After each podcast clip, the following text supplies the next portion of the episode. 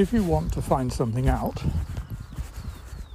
you sometimes know what it is you want to find out, in which case you can either look it up in a book or Google it or ask somebody.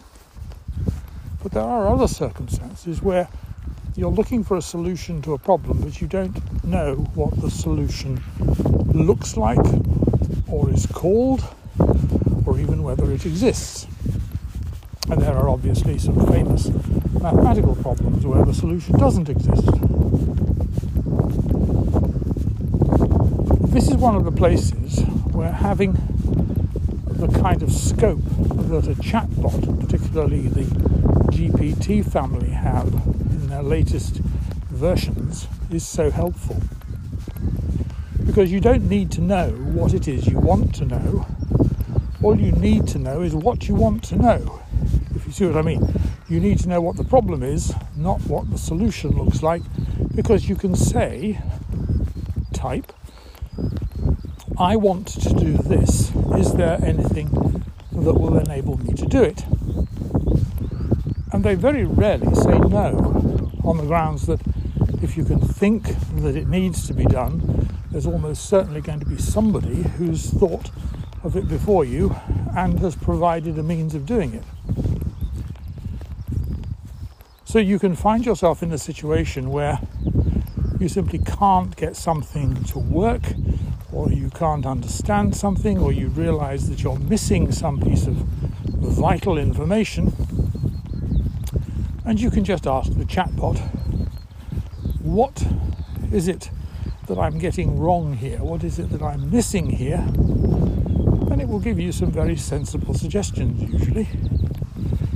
If you've already just to repeat myself, dug yourself into a particular hole, it'll happily and with considerable alacrity help you to dig deeper. Because it's really very, very poor at saying you don't want to start from here, you need to go back. But leaving that aside, I've had a number of instances of this over the last week, and I thought I'd share them because they represent, well, something of a triumph, at least if only to me if I haven't already bored you with it, and even if I have, I bought a MacBook, quite an expensive one, in 2019, maybe even 2020, and it was quickly superseded because Apple, first of all, had a big falling out with Nvidia, which meant that they had moved away from Nvidia's chips and so away from the CUDA coding form. And then, before very long, they accelerated their own evolution away from the AMD chips that they had and which I have on my machine towards their own metal chips. Now, the whole series of these chips over the past few years, in fact, probably a decade, has had something to do with the metal paradigm. But Apple have now moved into it in spades. So there I was with my expensive laptop, which did anything you could ask of it at the top user level. It would run word processors and spreadsheets and websites and everything you could imagine with great alacrity, no problem at all lots of space, lots of power, did it as quick as a flash. So that, from that point of view, was a great success. But if you wanted to do any coding, well, you could do high level language coding. But if you wanted to do anything that needed any real grunt, in other words, that needed the power of the graphics processing unit, the GPU, it was more or less off limits.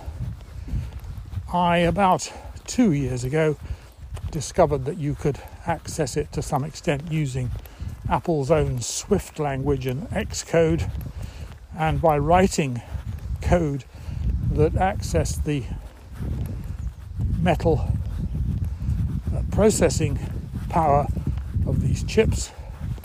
And I did some of that, and it was quite successful. I was quite pleased with it.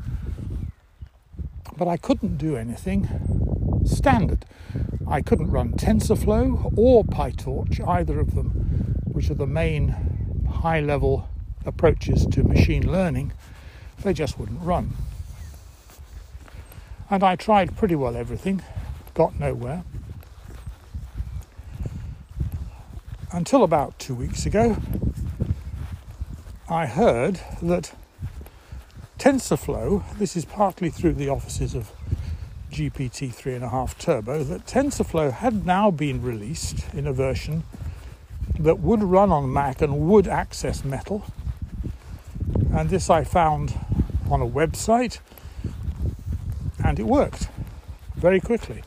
You had to run it in the Anaconda management system, but that's fine. I've used that before. And it worked.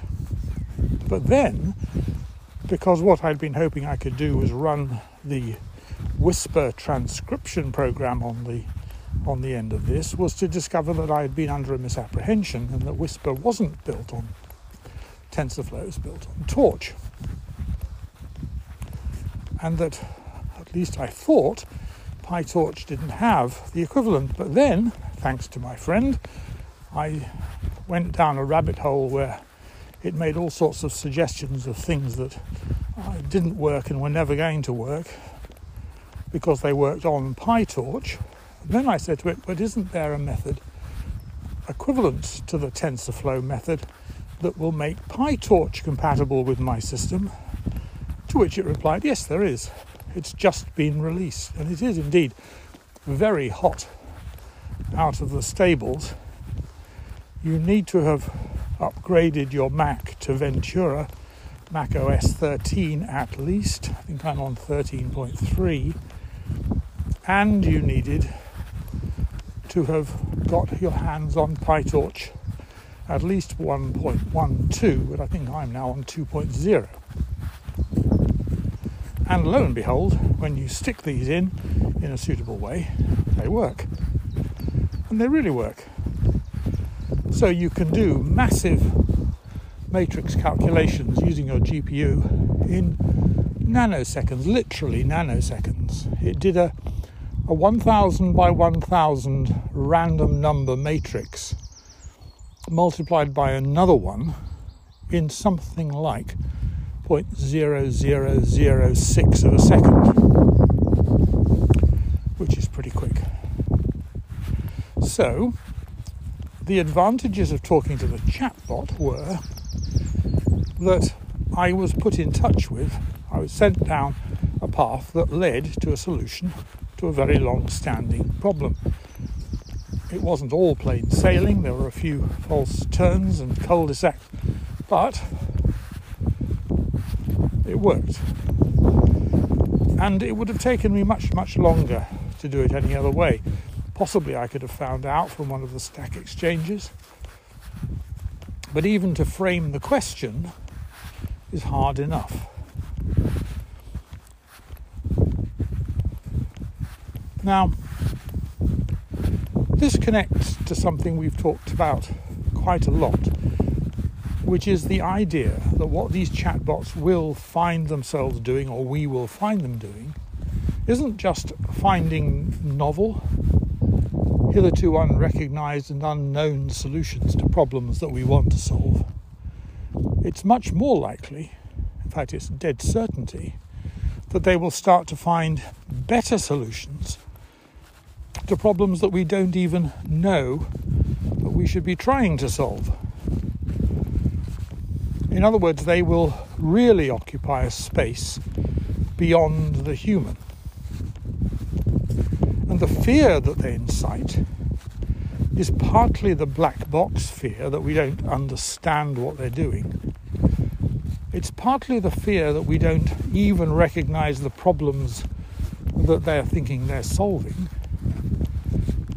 And it's also that we don't like being shown up to be less good at things, particularly things that we tend to prize as human beings, like our intellectual capacities, we don't like being shown up as being not as good at them as we might think. But there's absolutely no doubt in my mind that we're not as good at them as we might think. And yes, there is still a place at the moment for the creative, for the critical, because somebody's got to say, no, no, no, this is a crazy idea. This is another rabbit hole. This is another when in hole, stop digging situation. No, I'm not going to do that. I had an instance this morning where it happily told me to install Java, which I stupidly did. And then the brew program that did the Java installation told me that it was dangerous to install Java on a Mac because the Mac already provides Java. And so you're setting up a potential conflict. So I uninstalled it again. And when I said this to the chap, I said, yes, uh, the brew program's absolutely right. It is dangerous. You shouldn't do that. But you just told me to do it. So it can be, and here the charge is as Zizek and others have levelled it, absolutely right. It can be extraordinarily obtuse, and you can't take for granted, even that it's taken into appropriate consideration, everything in the current conversation, and you can be absolutely certain that it hasn't remembered anything that you spoke to it about before. And since these conversations are really quite short, 4,096 tokens, remember, that's the limit. When you switch from that to a new conversation, you lose everything. But even as I say, within the same conversation, it still gets things wrong. It's, it's quite good at getting things back to front. You can tell it, or you can ask it, I want a JSON formula to enter the variables for this function, and it will give you a list of non JSON formulas. Just because it's misunderstood what you've said in some way, you can always then correct it, but that's you just need to be careful.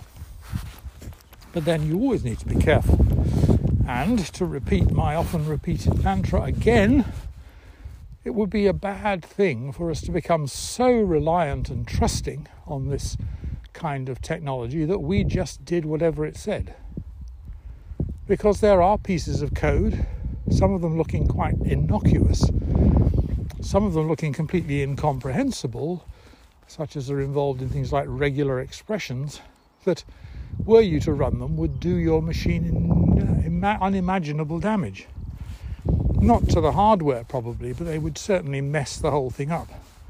And you might find yourself having to wipe the hard drive and start all over again. So, I'm not really quite sure what this episode has been about, other than a general reflection on the fact that this is a, an assistant that can be very useful, but it needs to be used judiciously. Doesn't uh, relieve us of responsibility for the decisions that we make in response to what it suggests. And I'm very glad about that. But I wouldn't be without it. I certainly wouldn't. And there are a great many things, as I've made clear, that I've achieved, but I wouldn't have achieved without it, or would have achieved, but only at a great deal more expense in terms of time and frustration. Thank you for listening.